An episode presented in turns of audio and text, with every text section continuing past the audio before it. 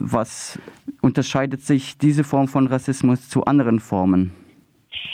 Also ich glaube, was man zu Beginn immer festhalten muss, ist, äh, dass hierzulande noch sehr stark verbreitet ist ein Verständnis von Rassismus, was quasi ähm, so einem Schwarz-Weiß-Schema folgt, also so eine Zweiteilung. Rassismus wird oft noch gesagt, ist eben etwas, was sich gegen schwarze Menschen richtet und was eben von weißen Menschen ausgeht. Also da gibt es eine ganz klare Täter-Opfer-Aufteilung. Was dabei eben oft ausgeblendet wird, ist, dass aber auch Menschen aus Osteuropa, also slawische Menschen oder die vermeintlich als äh, slawisch wahrgenommen werden, dass diese Menschen eben auch hierzulande in Deutschland Opfer von Rassismus werden und dass dieser Form des Rassismus eine sehr, sehr lange Tradition in Westeuropa und dann nochmal eine sehr spezifische Tradition in Deutschland hat. Also wenn ich jetzt sagen müsste, was ist das Spezifische daran, ist natürlich, gegen wen sich dieser Rassismus wendet. Und das sind eben äh, ganz klar Menschen,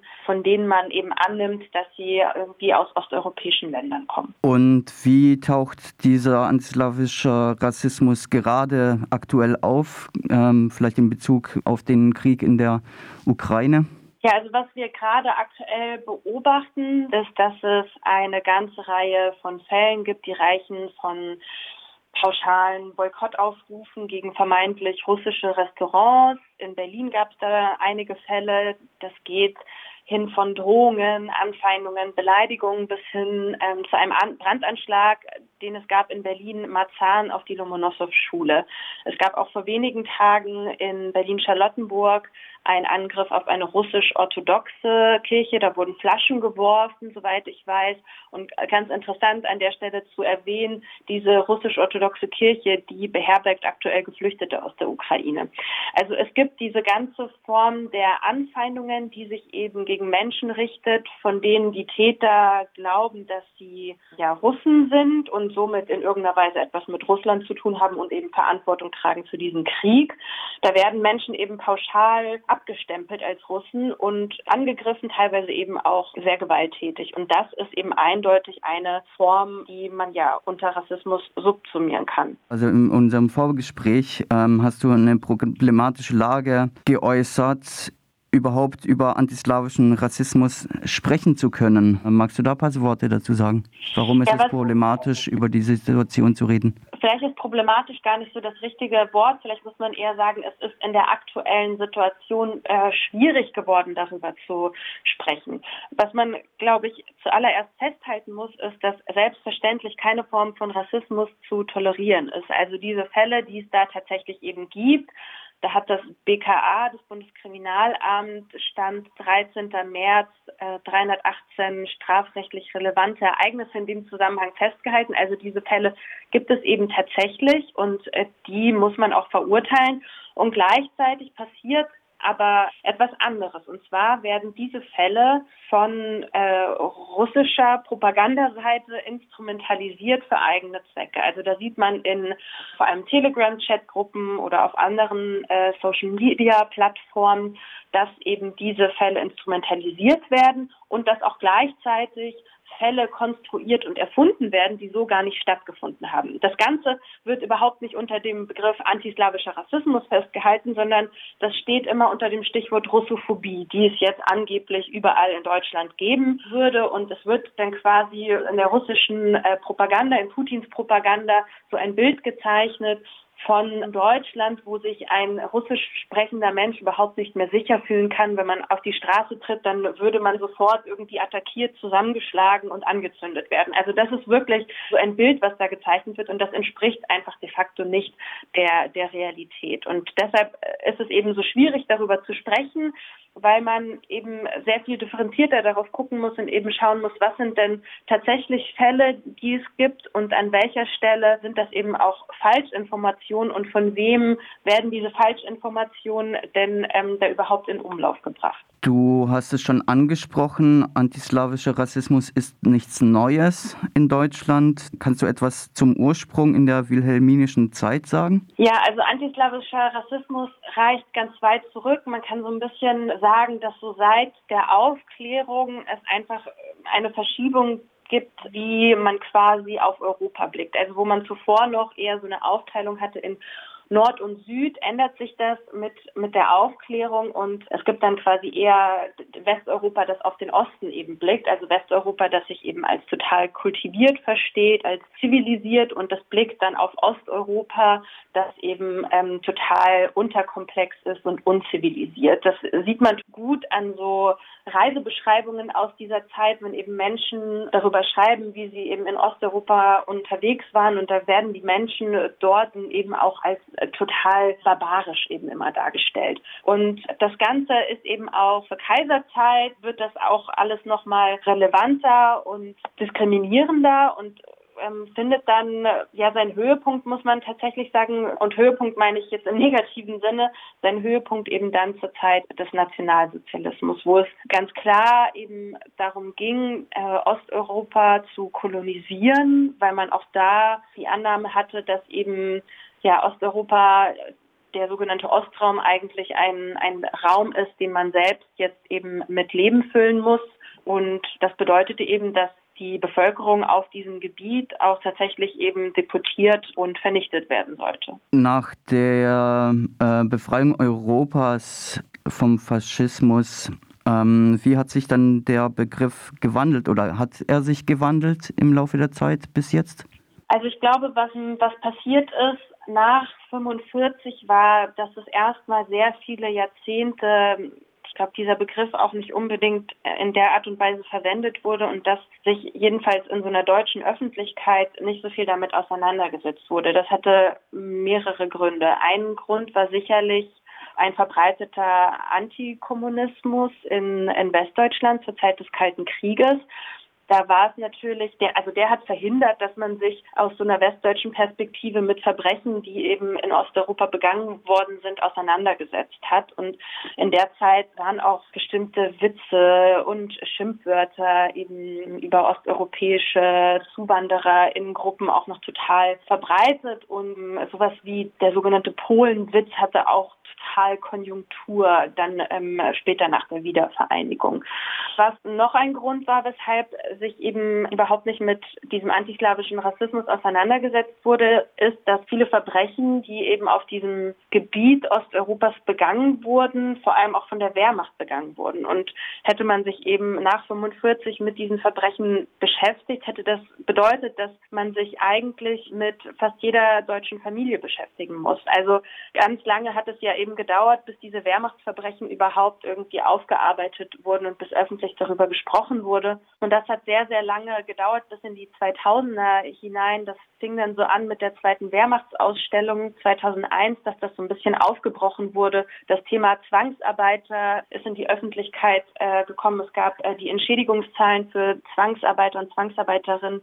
Da ist das so langsam aufgebrochen. Das heißt, es hat wirklich sehr viele Jahrzehnte gedauert und wir sind, glaube ich, jetzt heute erst an so einem Punkt, wo sicherlich auch durch Social Media, also dass es mehr Plattformen gibt, um über das Thema irgendwie in der Öffentlichkeit zu sprechen, dass eben ja öffentlich irgendwie diskutiert wird, wohingegen das Thema zum Beispiel auf wissenschaftlicher Ebene schon total lange behandelt wird. Also es gibt wirklich viele tolle und wichtige Bücher und Forschungen und so weiter, die sich eben mit der Konstruktion von Osteuropa, mit den Verbrechen, äh, die von den Nationalsozialisten, äh, von der Wehrmacht und so weiter begangen worden sind, in Osteuropa beschäftigen. Aber so richtig hat es die Deutschen eben sehr lange nicht interessiert, weil, naja, dann hätte man sich eben mit der eigenen Schuld und mit den eigenen Fehlern und Verbrechen auseinandersetzen müssen. Du bemängelst auch in einem Artikel in der Taz vor ziemlich genau einem Jahr eine Lehrstelle im antirassistischen Diskurs, die Auseinandersetzung mit antislawischem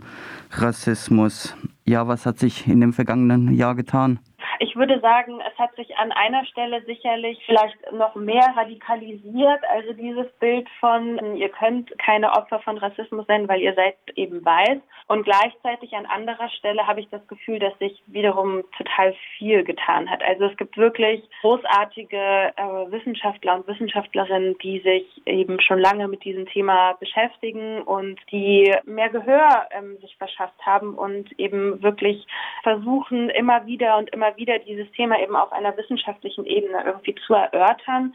Und ich habe das Gefühl, dass auch eben selbst Betroffene von antislawischem Rassismus, also das sind dann Menschen, die jetzt vielleicht schon in zweiter und dritter Generation hier in Deutschland leben, die Möglichkeit haben, weil sie eben zweite und dritte Generation sind, aus einer anderen Position heraus darüber zu sprechen und zu sagen, nein, ich bin aber hier und ich sage euch, ich erfahre diese Form des Rassismus und die ist real und nichts Erfundenes und es geht nicht darum, jetzt auch mal Opfer sein zu, zu wollen, sondern das Ganze hat eben eine lange Tradition und eine Geschichte, die man eben nicht einfach so verleugnen kann. Du hast es jetzt auch schon angesprochen, die Betroffenenperspektive. Kannst du uns sagen, wie sich das vielleicht unterscheidet im äh, Problembewusstsein, diese Perspektive der Betroffenen auf der einen Seite und die Täterinnenperspektive auf der anderen Seite? Dass sicherlich noch alles bestärkt ist, dass vielen Menschen, für viele Menschen es immer noch schwierig ist, zu verinnerlichen, dass Dinge gleichzeitig geschehen können. Also dass Menschen Opfer von Rassismus sein können und gleichzeitig auch Täter sein können. Und das sieht man sehr, sehr stark auch gerade im Zusammenhang von antislawischem Rassismus. Der äh, Migrationsforscher und Osteuropa-Historiker Yannis Panagiotidis hat da einen sehr, sehr gutes Buch geschrieben, wo er sich mit der postsowjetischen Community auseinandersetzt. Und da gibt es eben auch ein Kapitel, wo es um ja die postsowjetischen MigrantInnen gibt, die auf der einen Seite eben Opfer rassistischer Gewalt wurden in der Vergangenheit. Also da gibt es zahlreiche Fälle, gerade so ab den 2000ern, die eben aber nie als solche rassistische Fälle deklariert wurden. Und gleichzeitig gibt es eben auch Fälle von eben postsowjetischen MigrantInnen, die eben eben selbst ja rassistische Gewalt ausgeübt haben. Und ich glaube, das macht es für viele eben noch schwierig, diesen antislawischen Rassismus als solchen irgendwie festzuhalten, weil es dann immer heißt, nein, aber ihr seid doch selbst auch irgendwie Rassisten. Also das macht das irgendwie so ein bisschen schwierig und zum Thema Problembewusstsein bei bei so mehrheitsdeutscher Gesellschaft, ich glaube, es ist natürlich auch schwierig, da so ein Umdenken herbeizuführen, weil gerade eben dieser antislawische Rassismus einfach so fest verankert ist und, und man auch so geprägt ist, glaube ich, von so einem US-amerikanischen Verständnis von Rassismus. Ist etwas, was eben schwarze Menschen ausschließlich betrifft dass es da noch einige Zeit brauchen wird, glaube ich, bis das in den Köpfen angekommen ist. Kannst du ein paar Sachen nennen? Wie kann man am besten antislawischen Rassismus begegnen oder ihn sogar bekämpfen? Oh, ich, ich, glaube, ich habe da nicht die eine Antwort parat, weil ich glaube, wenn ich das wüsste, dann, äh, dann würde ich wahrscheinlich durch die Straßen laufen und das allen Leuten zurufen und dann hätten wir keinen Rassismus mehr. Das ist äh, schwierig. Ich glaube, an erster Stelle steht ja immer, dass man selbst die Bereitschaft hat, sich mit diesem Thema auseinanderzusetzen und das einfach auch anzuerkennen, dass das existiert. Und dann ist das natürlich ein stetiger Prozess des sich selbst immer wieder hinterfragens, weil auch ich bin natürlich nicht davor gefeit, selbst irgendwie antislawischen Rassismus zu reproduzieren. Also wir sind ja alle, leben wir nicht in einem luftleeren Raum, sondern wir sind in einer bestimmten Gesellschaft aufgewachsen mit bestimmten Vorstellungen und, und Bildern und so weiter. Und ich glaube, das Tolle ist, dass es eben ja diese zahlreichen, auch wirklich sehr, sehr guten, gut fundierten wissenschaftlichen Bücher und Texte und so weiter gibt und sich einfach damit auseinanderzusetzen und dann immer zu gucken, an welcher Stelle, oh, wo mache ich da einen Fehler? Und ja, ich glaube, das ist so vielleicht so der erste, der erste Schritt und äh, wie es dann weitergeht, das äh, weiß ich gar nicht, ob ich das so gut einschätzen kann. Aber ich glaube, das ist sicherlich irgendwie so die Grundlage, um irgendwie damit umzugehen. Und das andere ist, wie begegnet man dem? Ich glaube, ich sehe das dann auch als Aufgabe in meiner Arbeit, in der journalistischen Arbeit einfach, wenn es um dieses Thema geht und wenn ich dem begegne, eben immer wieder darauf hinzuweisen und immer wieder darüber aufzuklären, dass das eben existiert und zu versuchen, das irgendwie einzuordnen und zu sagen, das ist eben alles oft nicht ganz eindeutig und eben nur schwarz und weiß, sondern es gibt eben auch diese Graustufen dazwischen und es ist irgendwie wichtig, einen differenzierten Blick auf das Thema zu haben. Das bedeutet auch auf die stalinistischen Verbrechen gegenüber der polnischen Bevölkerung und der ukrainischen Bevölkerung zur Zeit des Zweiten Weltkriegs und darüber hinaus aufmerksam zu machen, wie du das schon angedeutet hattest? Ja, absolut. Ich glaube, man wird zu ideologisch, wenn es einem jetzt nur darum geht, zu sagen, wir wollen jetzt hier irgendwie antislawischen Rassismus irgendwie Sichtbarkeit verschaffen, dass der existiert und dass es den in Deutschland gibt. Man muss beides zeigen. Also das finde ich auch immer ist eben so wichtig an diesem Beispiel von postsowjetische Migrantinnen und Migranten werden Opfer rassistischer Gewalt, aber sie sind auch Täter und das kann beides gleichzeitig funktionieren und eben beides gleichzeitig existieren in dieser Welt, das macht das eine nicht schlechter oder besser. Also das ist, glaube ich, so ein Wunsch oft von Menschen, die die Welt so eindeutig beschreiben zu können und zu sagen, es ist eben schwarz oder weiß, aber so funktioniert das Leben nicht, sondern es ist alles oft äh, dialektisch zu verstehen. Und deswegen ist es unfassbar wichtig, auf den ähm, stalinistischen Terror hinzuweisen und sich damit auseinanderzusetzen. Und äh, das kann gleichzeitig damit existieren, dass ähm, auf der anderen Seite eben Terror ausgeübt wurde äh, auf den äh, Gebieten Osteuropas äh, von der Wehrmacht, von der SS, von Nationalsozialisten. Blicken wir ins nächste Jahr. Wie wird uns die Thematik dann noch beschäftigen?